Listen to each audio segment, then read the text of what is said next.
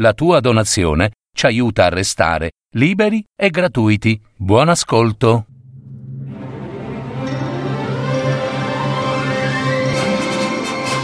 Fiabe, favole, racconti, leggende. Adattamento e messa in voce di Gaetano Marino. www.paroledistorie.net I tre desideri del taglialegna. Una fiaba di Charles Perrault.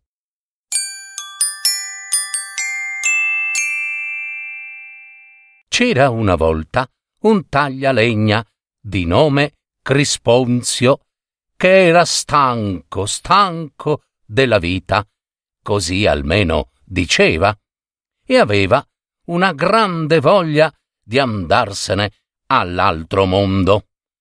Da quando era nato, a sentir lui, il cielo spietato non aveva mai voluto esaudire uno solo dei suoi desideri.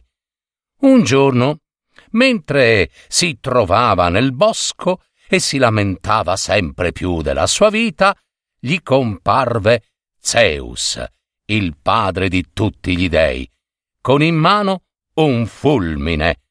Figurarsi la paura del povero taglialegna.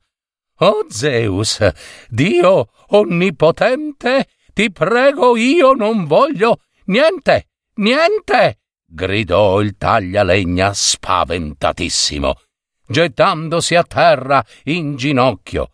Nulla desidero, per carità, non colpirmi con i tuoi temendi fulmini, non incenerirmi. Qui siamo tutti, tutti file, fe, fe, felici, ecco, tutti fe, felici. Non temere, lo rassicurò Zeus. I tuoi pianti mi hanno commosso. Ascoltami. Io, Zeus, sovrano del mondo, ti prometto di esaudire i primi tre desideri che ti verranno in mente, qualunque essi siano. Pensa a quel che meglio potrebbe esserti utile, dunque, e pensaci bene, o Crisponzio. Ciò detto, il potente Zeus scomparve e il taglialegna se ne tornò tutto contento a casa. Eh, bisogna ragionare con calma e giudizio, pensava il taglialegna Crisponzio mentre camminava. Contenersi con attenzione. Oh, e bisogna anche, vista l'importanza del caso, pigliar consiglio da mia moglie. È così. Entrato che fu nella capanna, subito il taglialegna raccontò ogni cosa alla moglie, che si chiamava Giorgina. Orsù, or dunque, disse il taglialegna Crisponzio, facciamo un bel fuoco, cara la mia Giorgina, siamo ricchi ormai, non dobbiamo far altro che esprimere i nostri desideri.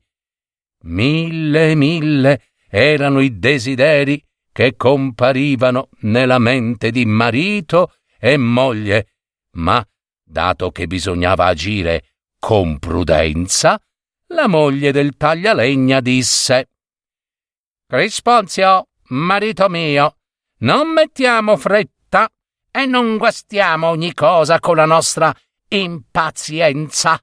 Vediamo e ragioniamo bene bene quel che si ha da desiderare e rimandiamo a domani il nostro primo desiderio. La notte, eh, Crisponzio mio, ci porterà buon consiglio. Ben detto, approvò il marito, e intanto andò a versare un po' di vino nel fiaschetto giù in cantina, vino buono. Arrivato in cucina, con il buon vino, il taglialegna bevve un buon sorso dal boccale. Poi si sedette a tavola gustando quel buon succo d'uva, bene bene riposato, esclamò sospirando. Ah, con una bella bevuta come questa? Eh beh, ci vorrebbe proprio un metro di salsiccia. Bella, squisita, salsicciona proprio. Non appena il taglialegna ebbe dette queste parole, eccoti là, sulla tavola, una lunga salsiccia d'un metro giusto giusto, fresca fresca, spuntare da un angolo e avvicinarsi lenta lenta come fosse un serpente alla moglie Giorgina. Subito un grido uscì dalla bocca della moglie del taglialegna Giorgina. Ah! Ma, pensando subito che la cosa fosse dovuta all'imprudenza del marito, Giorgina si scagliò contro il povero taglialegna, imprudente, con ingiurie e urla. Ma, ma, ma cosa tu hai fatto? Ma tu dimmi, ma tu guarda, cosa hai fatto, cosa hai detto? gridò Giorgina. Quando si potrebbe avere un regno, desiderare avere oro, oro, perle, diamanti broccati, tu, tu, ah, invece bietolone e tontolone, mi tiri fuori la salsiccia, un insignificante salsiccia. Che spreco, che spreco! Rapa, sei una rapa! E va bene, ho sbagliato, confessò Biagio. Ho scelto male, ho commesso un errore, ma farò meglio la prossima volta. Farò, eh? Sì, sì, aspetta, aspetta, ribatté la donna. Animale zirbone che non sei altro. Seccato e irritato da questi rimproveri, il marito stette lì lì per desiderare di diventar vedovo. Sì, morta l'avrebbe voluta sua moglie. Eh? Gli uomini, disse, sono davvero nati per soffrire.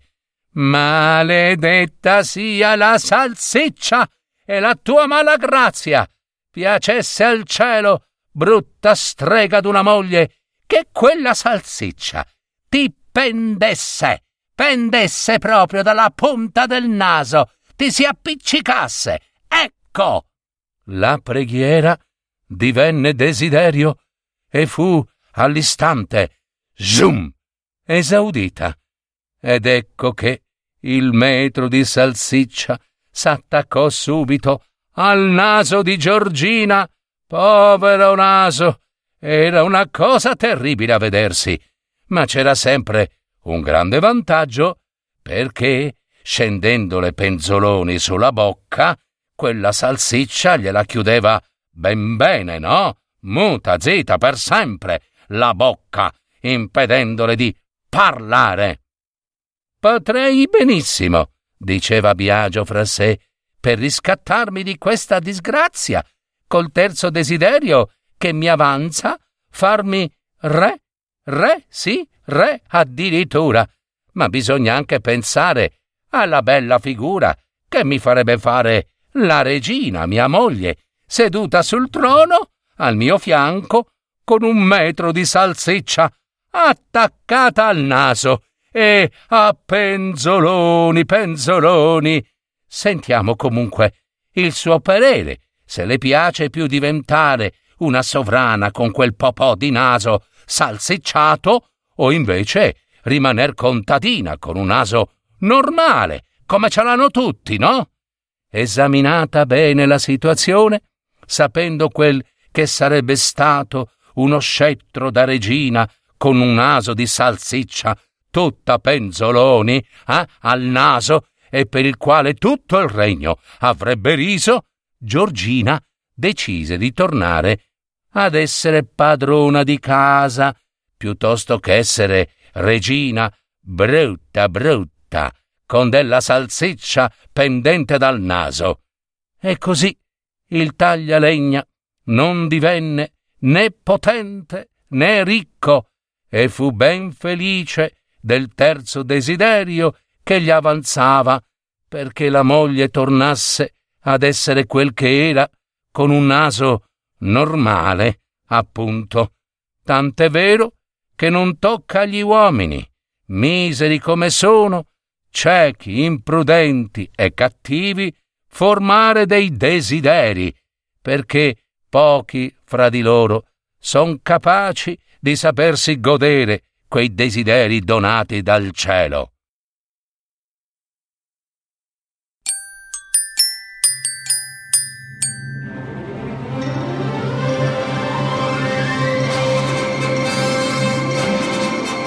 Avete ascoltato Parole di storie, fiabe, favole, racconti, leggende, adattamento e messa in voce di Gaetano Marino. www.paroledistorie.net